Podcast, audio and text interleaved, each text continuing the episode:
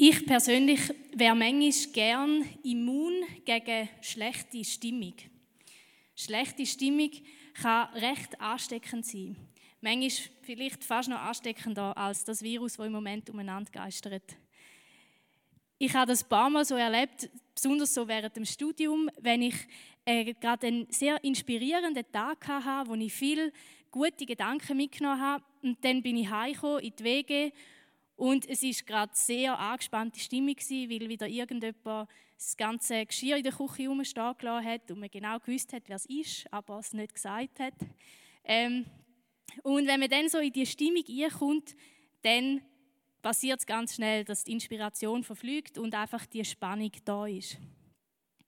Manchmal war es auch umgekehrt. Wir haben es in den Wegen gerade sehr gut gehabt und dann komme ich ins Studium und wir haben irgendwelche sehr emotionale Diskussionen und das lädt einem so auf, wird, macht einem so aggressiv, dass man irgendwie den ganzen Tag in dieser Stimmung weiterlebt. Also Stimmungen sind ansteckend, Menschen sind ansteckend und ich muss darum immer wieder ein bisschen schmunzeln, wenn Leute so Sätze sagen wie ja, du musst doch nicht darauf schauen, was andere machen oder du musst doch dich nicht so verhalten wie die anderen um dich herum. Mach das doch dein eigenes Ding, bis dich selber. Weil ich denke, das ergibt zwar Sinn, in gewissen Situationen das zu sagen, aber es ist nicht so einfach. Man wird angesteckt durch das, was um einen herum passiert.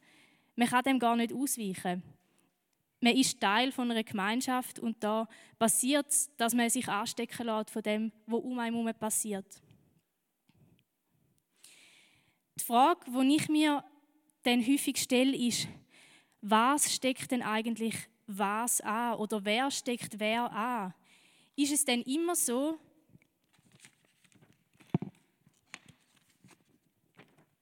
dass das Negative das Positive ansteckt?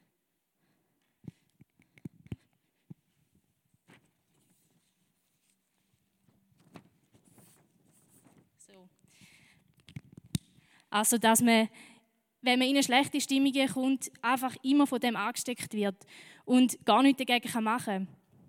Oder kann es auch sein, dass man manchmal, wenn man gut drauf ist, die anderen kann anstecken und es dann plötzlich sich die Stimmung wendet und es positiv wird. Weil man muss sich ja schon überlegen, in was für Stimmungen begebe ich mich denn? Will ich, wenn es mir gut geht, einmal hingehen, wo ich weiß, dort ist wahrscheinlich die Stimmung gerade nicht so gut, in der Hoffnung, dass ich vielleicht etwas verändern kann. Oder ziehe ich mich dann zurück und denke, ich möchte mich jetzt nur mit Leuten umgehen, die gerade auch positiv drauf sind und wo ich weiß, da geht es mir nachher besser. Mir ist die Frage letztens gerade ein paar Mal begegnet in verschiedenen Gesprächen, zum Beispiel, wo es um das Thema Homeschooling gegangen ist, wo sich ein paar junge Eltern überlegt haben, ja, wenn wir das unser Kind in die öffentlichen Schulen gehen, wo es wahrscheinlich ganz viel schlechten Einfluss auch hat, äh, wo es irgendwie Schimpfwörter lernen und so. Oder wenn wir es einfach bei uns behalten und den guten Einfluss fördern. Oder eben gerade auch, wenn es darum geht, sich mit Leuten zu umgehen, wo man weiß, denen geht es nicht so gut, da ist wahrscheinlich nicht so gute Stimmung. Können wir dann die Hoffnung haben, dass wir vielleicht etwas bewegen können zum Guten? Oder wenn wir da manchmal auch sagen, vielleicht ist es besser, wenn wir uns da abgrenzen und sagen, ich kümmere mich jetzt mal um mich, dass es mir gut geht, sonst werde ich da nur abgezogen durch die Stimmung. Die Frage von, ob man sich abschotten als gute Gruppe von dem, was nicht so gut ist, oder ob man sich rausbegeben sollte dorthin, wo es nicht so gut ist? Das ist eine Frage, die sich durch das Alte Testament immer wieder durchzieht. Und gerade bei dem Beispiel, wo wir vorher gehört haben, bei der Geschichte vom Sinai, wo Gott dem Volk begegnet, kommt das ziemlich stark über. Dort sagt Gott, ihr seid ein heiliges Volk.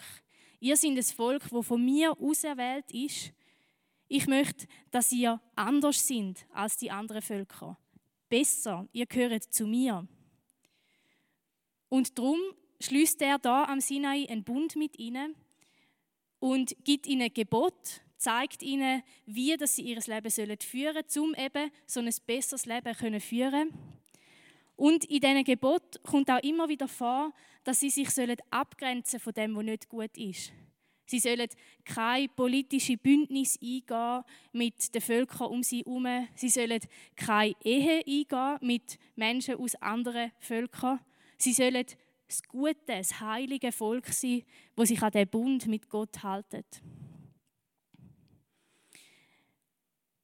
Und man merkt an dem Ereignis am Berg vom Sinai noch etwas weiteres, nämlich, dass das Volk auch noch nicht das Maximum erreicht hat an dem, was gut und heilig ist.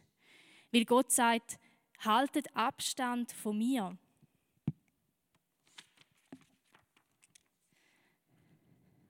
Also Gott ist da noch mal ein bisschen weiter inne und auch da gibt es eine Grenze. Gott sagt, kommt mir nicht zu nahe. Wenn ich auf dem Berg bin, dann müsst ihr Abstand halten und ihr müsst eure Kleider waschen, also ihr müsst euch rituell reinigen, sodass ihr ein bisschen heiliger sind. Und aber trotzdem müsst ihr noch Abstand halten von mir, weil so heilig wie ich sind ihr noch nicht. Also es geht ein bisschen darum zu sagen, das, was nicht gut ist, das könnte ansteckend sein für das, was gut ist. Darum muss ich das Heilige zurückziehen und abgrenzen und darf ja nicht mit dem in Berührung kommen, wo nicht heilig ist.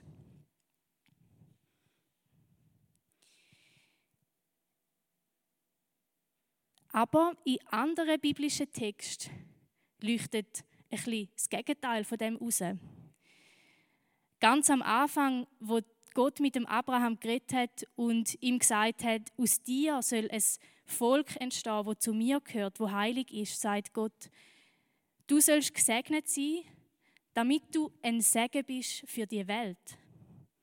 Also eigentlich, du sollst angesteckt werden von mir, damit du nachher wieder die Welt kannst anstecken kannst.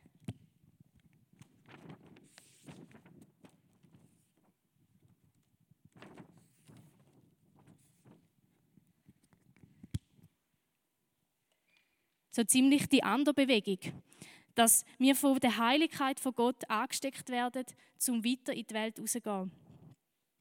Und so gibt es auch gerade in den Prophetenbüchern immer wieder die Voraussage, dass eines Tages die ganze Welt wird erfüllt sein vom Geist von Gott, dass Leute aus allen Völkern, aus allen Nationen werden zusammenkommen und werden angesteckt sein von Gottes Geist. Und das ist das, wo ab Pfingsten erfüllt wird.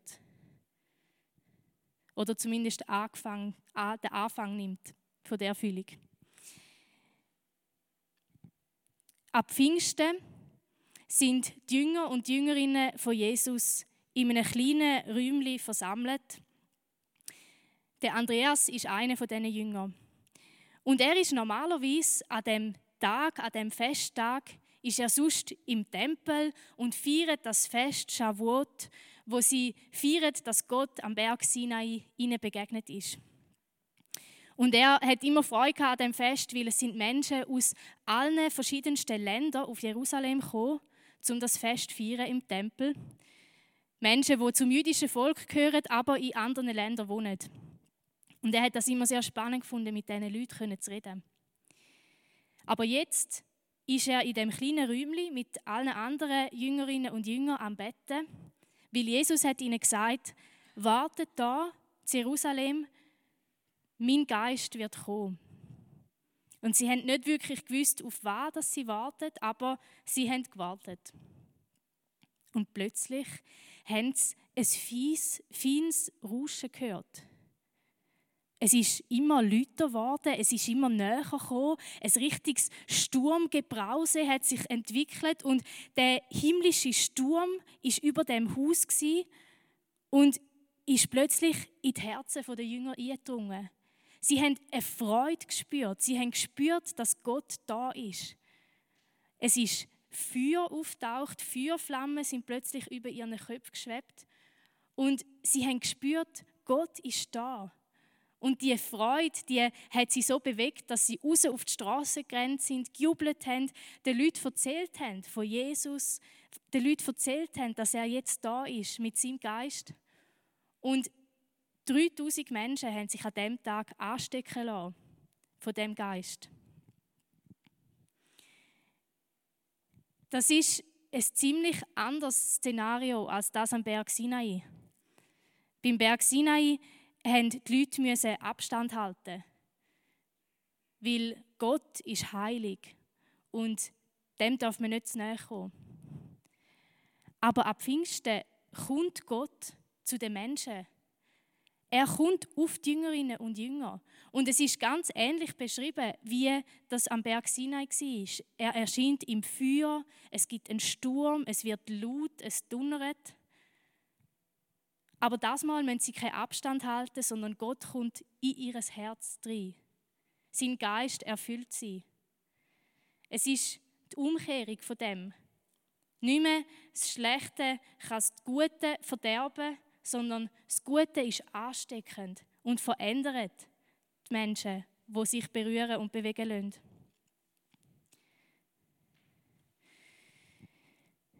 Wenn man das Bild so anschaut, dann taucht bei mir eine Frage auf. Und zwar frage ich mich, ja, ist das denn so, dass der Geist von Gott wirklich plötzlich alles zum Guten wendet? Dass Menschen, die mit Jesus unterwegs sind, die Christen sind, dass die irgendwie bessere Menschen sind als Leute, die nicht gläubig sind. Und ich merke, dass ich immer mal wieder Mühe habe mit dieser Frage, weil wenn man sich so die Geschichte anschaut, muss man sagen, es ist nicht nur Gutes rausgekommen aus dieser ganzen Jesus-Bewegung. Es hat auch viele schlechte Sachen gegeben. Und auch wenn man in die Gegenwart schaut, in Kirchen ist meistens nicht alles perfekt. Es gibt immer mal wieder kleine Streit, es gibt immer mal wieder größere Auseinandersetzungen und Verletzungen innerhalb von Kirchen und zwischen Kirchen. Und ich frage mich manchmal, wo ist denn jetzt die göttliche Kraft, wo uns ansteckt mit dem Guten, ansteckt mit der Liebe und dem Frieden? Und ich denke aber auch, wenn man sich fragt, ob der Heilige Geist wirklich so ansteckend und so gut ist, dann ist es wahrscheinlich schwierig, wenn man da probiert, so herauszufinden oder zu beantworten, indem man alle Menschen probiert analysieren und schaut, wer ist jetzt gut, wer ist jetzt schlecht und sind jetzt Christen wirklich gut oder sind sie jetzt schlecht? Weil die Welt ist viel zu komplex, als dass man Menschen einteilen in gute und schlechte Menschen. Und ich glaube, so ist das auch bei uns in der Kirche. Wir können nicht sagen, die Leute, die in der Kirche sind, sind gute Menschen, sind bessere als die anderen. Weil man kann das von außen auch gar nicht beurteilen, wo ein Mensch eigentlich steht. Ich glaube, es ist eine bessere und eine sinnvollere Frage zu fragen, in welche Richtung entwickeln wir uns als Einzelpersonen? Weil das, was ich sehe, ist eigentlich vor allem mein eigenes Leben. Und ich kann mich fragen, was bewegt der Heilige Geist in mir? Und da merke ich persönlich, die Anna mit Gott gefällt mir sehr viel besser als die Anna ohne Gott.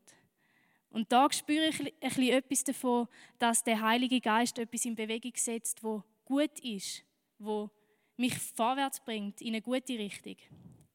Und das stärkt mein Vertrauen, dass das auch bei anderen passiert, dass das doch etwas ist, wo in unserer christlichen Gemeinschaft eine gute Bewegung auslöst und kann dazu führen, dass vielleicht Streit wieder Versöhnung findet und Verletzungen können geheilt werden.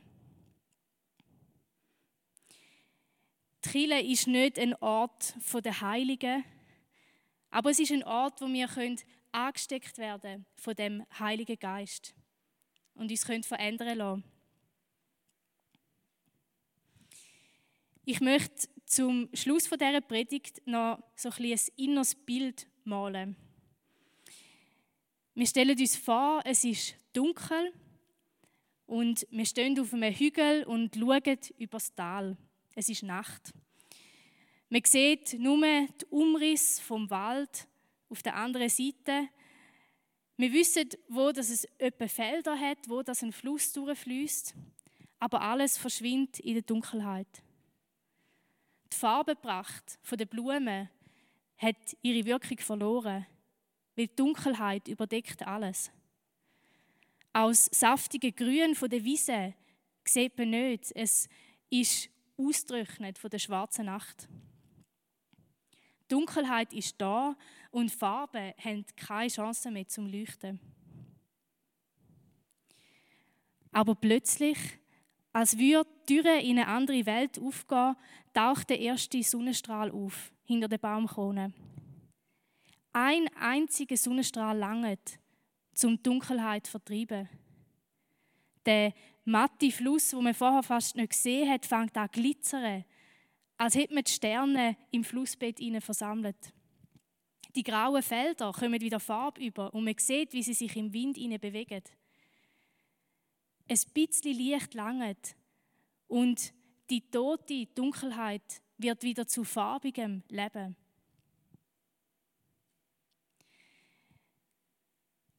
Das Bild, das hilft mir zum Hoffnung haben, dass der Heilige Geist der ist, wo am Schluss Dunkelheit vertreibt. Es ist so, dass wir immer wieder mal angesteckt werden von der Dunkelheit und die Farbe verlieren, dass die Farbe nicht mehr sichtbar ist, wie es dunkel wird. Aber das Licht ist immer stärker als Dunkelheit. Schon ein bisschen Licht langt und Dunkelheit verschwindet. Weil Dunkelheit ist nicht ansteckend. Man kann nicht etwas dunkler machen, man kann nur das Licht wegnehmen. Und je mehr Licht da ist, desto mehr verschwindet Dunkelheit. Und in diesem Bewusstsein können wir Pfingsten feiern, dass Gottes Geist auf die Welt gekommen ist, um uns anstecken von seinem, mit seinem Licht, mit seiner Liebe, mit seinem Leben. Gott hat gesagt zum Volk Israel, ihr aber sollt wir ein Königreich von Priestern sein und ein heiliges Volk. Und das seid ihr auch zu uns. Amen. Wir lüften nochmal.